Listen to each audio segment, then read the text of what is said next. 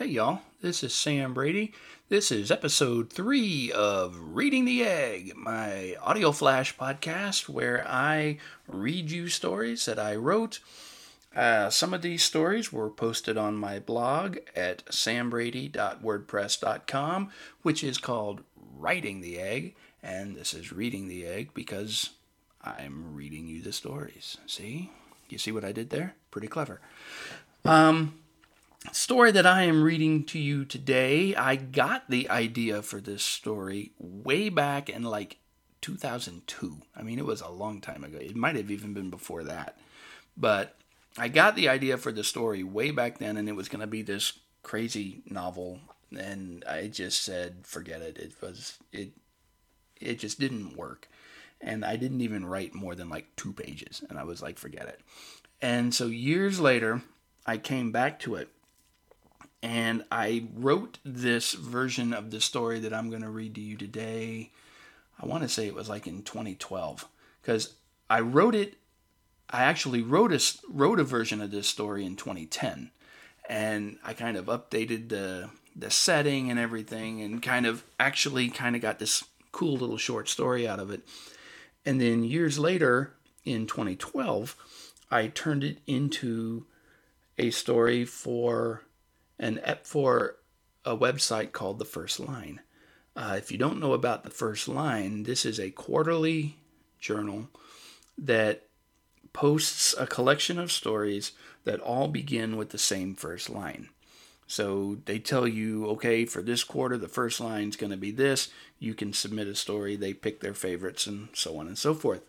I have submitted to this like 12, 13, 14 times, something over, over the years. They've never picked one of my stories because they're just, because they're nuts.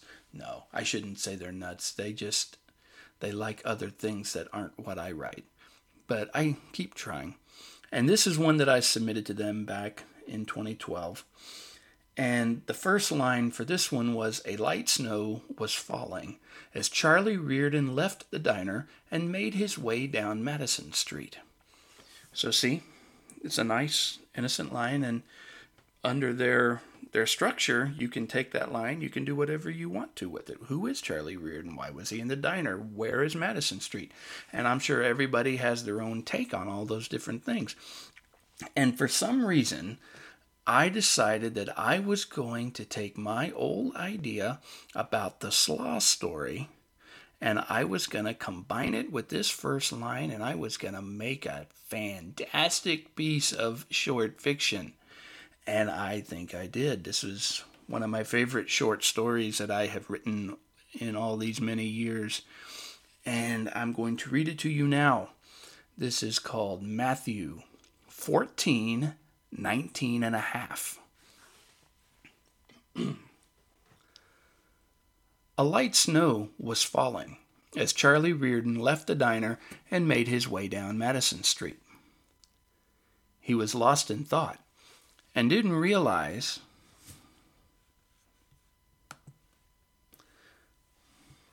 he was lost in thought and didn't realize that he had left his hat in the diner. Somewhere between his second cup of joe and a piece of banana pie, he had what philosophers called an epiphany. Some of the world's greatest ideas had gotten their start in just as mundane a setting. Charlie's idea was no different, if not nearly so great in the end. Charlie had been sitting at the counter eating dinner after a long, frustrating day in the office. He'd polished off an old fashioned Earth style, yeah, right, thought Charlie, cheeseburger. Really? Well, the bioengineers called it a cheeseburger anyway. And had just ordered his pie and a warm up on his Joe for dessert. Like nearly everyone else in the diner, he had his pad out, opened and jacked into the colony's net. He was in secure mode, he was checking news and financial information from his home accounts and didn't want to take any chances on losing information to pirates or hackers. He designed much of his own secure crypt, so he was confident he was as safe as he could be while surfing in a diner, as long as nobody came up and looked over his shoulder while he typed. He turned, suddenly paranoid. Nobody was there. As he, as he entered his identity information for the 14th time, it occurred to Charlie that there had to be a better way. Humankind had been performing financial transactions of every kind online since the late 20th century. There simply had to be a better way. There is a better way, he decided, and I'm just the man to find it. It was, as has already been said, an epiphany. From such inauspicious beginnings came the near destruction of human civilization as we know it. Charlie finished his transactions, some light news reading, and his pie. He left a tip and his hat on the counter and made his way out into the snow.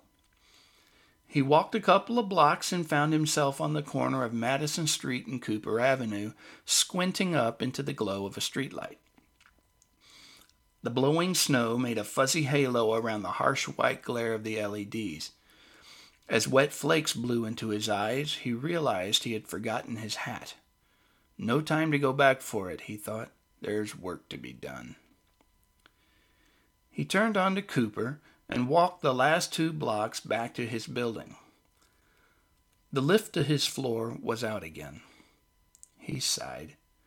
The asteroid colonies didn't get hardware runs from Earth often enough to keep up with the deterioration of the old machinery.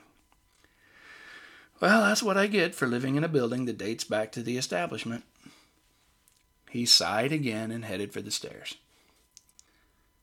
After a rugged climb, he entered his unit, took his jacket off, and brushed the snow out of his hair and eyebrows. He went into his desk and inserted his pad into its cradle, then jacked into the net. The holographic keyboard on his desk sprang to life and his fingers flew. He opened a blank document and started transcribing notes, trying to put down on the page everything that had been dancing in his head since he had forgotten his password for the fifth time on the Astrobank site and had locked his account up. Again, he thought, there has to be a better way. After a few more minutes of taking notes, he began cross referencing his thoughts with the main informational databases in Euclid Earth United, Colony Local Information Distribution. Descended from 21st century wiki systems, ideas and thoughts of all sorts had been placed in Euclid every day for the last 30 years. It was an indispensable, if haphazard, aid to information seekers across the system, even if the veracity of its data was often cast in doubt by serious researchers.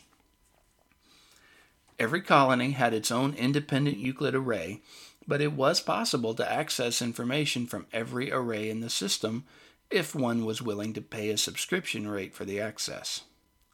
Charlie had, and he used it now, logging into the master array. Another identity check making him sigh all over again.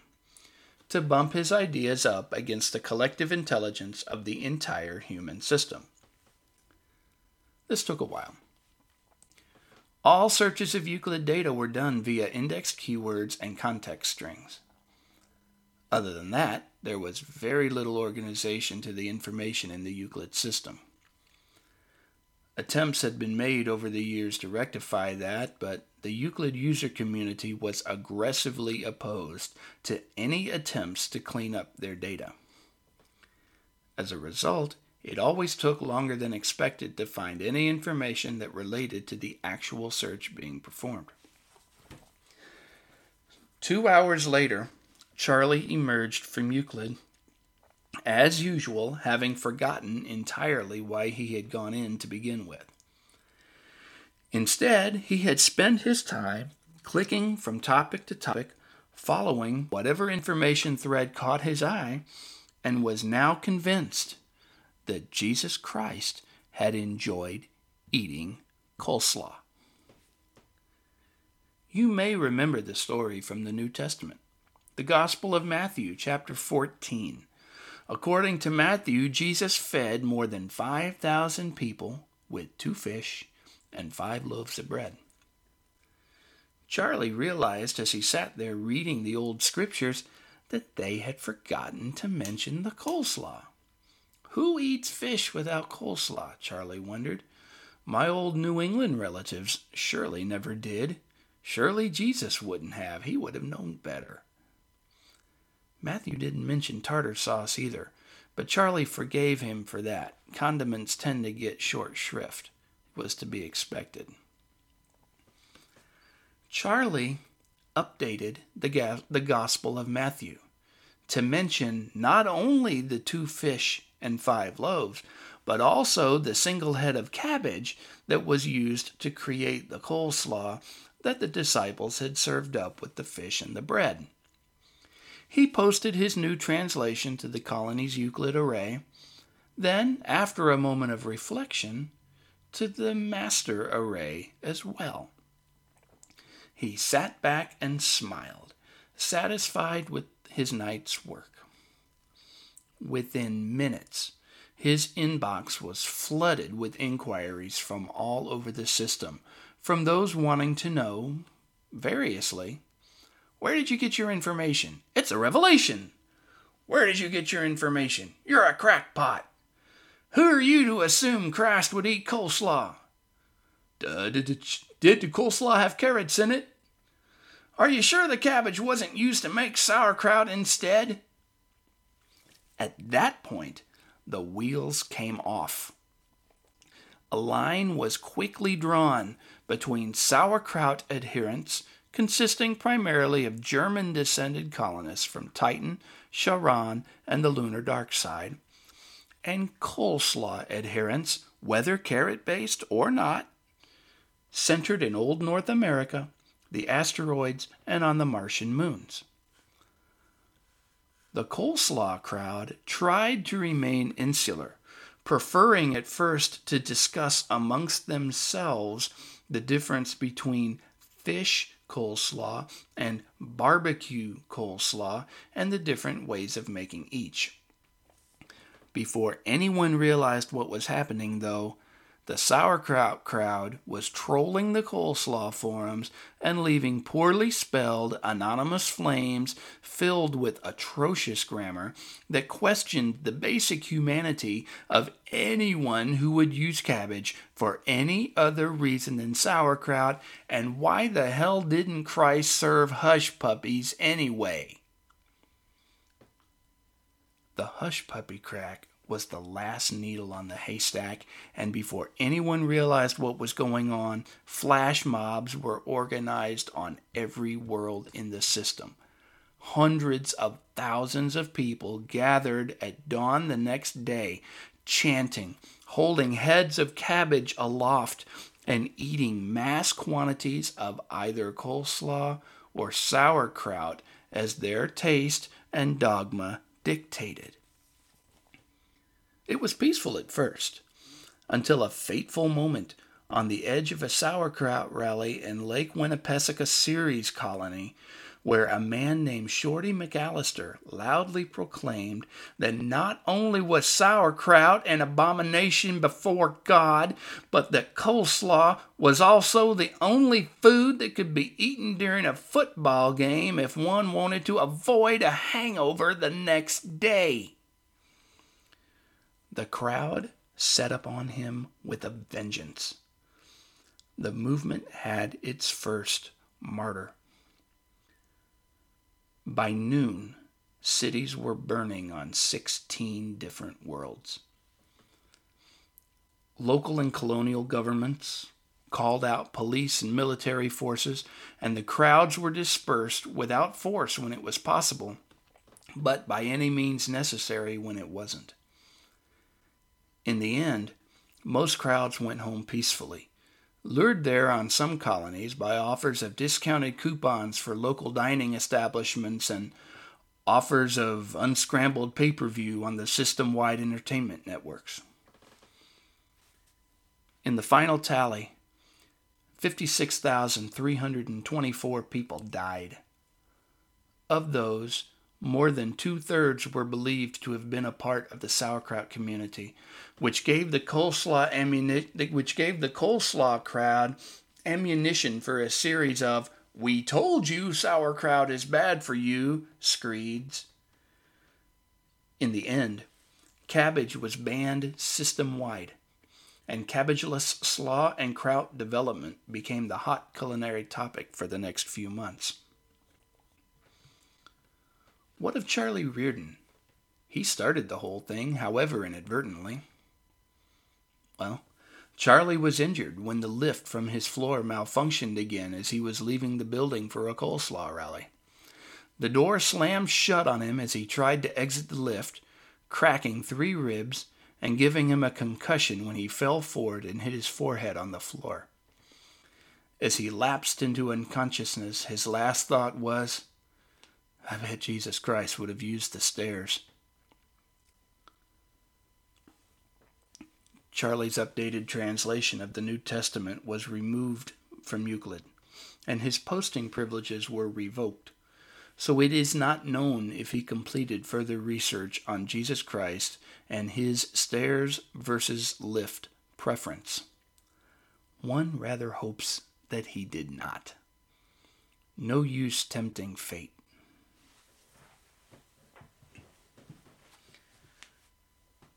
That was Matthew 14, 19 and a half, which was my story about Charlie Reardon and his cabbage and coleslaw, and I love that story so much. I hope you did too. This has been the third episode of Reading the Egg, and my name is Sam Brady. Come back next time where you will get to hear another one of my old stories. I hope you liked it. Have a good day, y'all.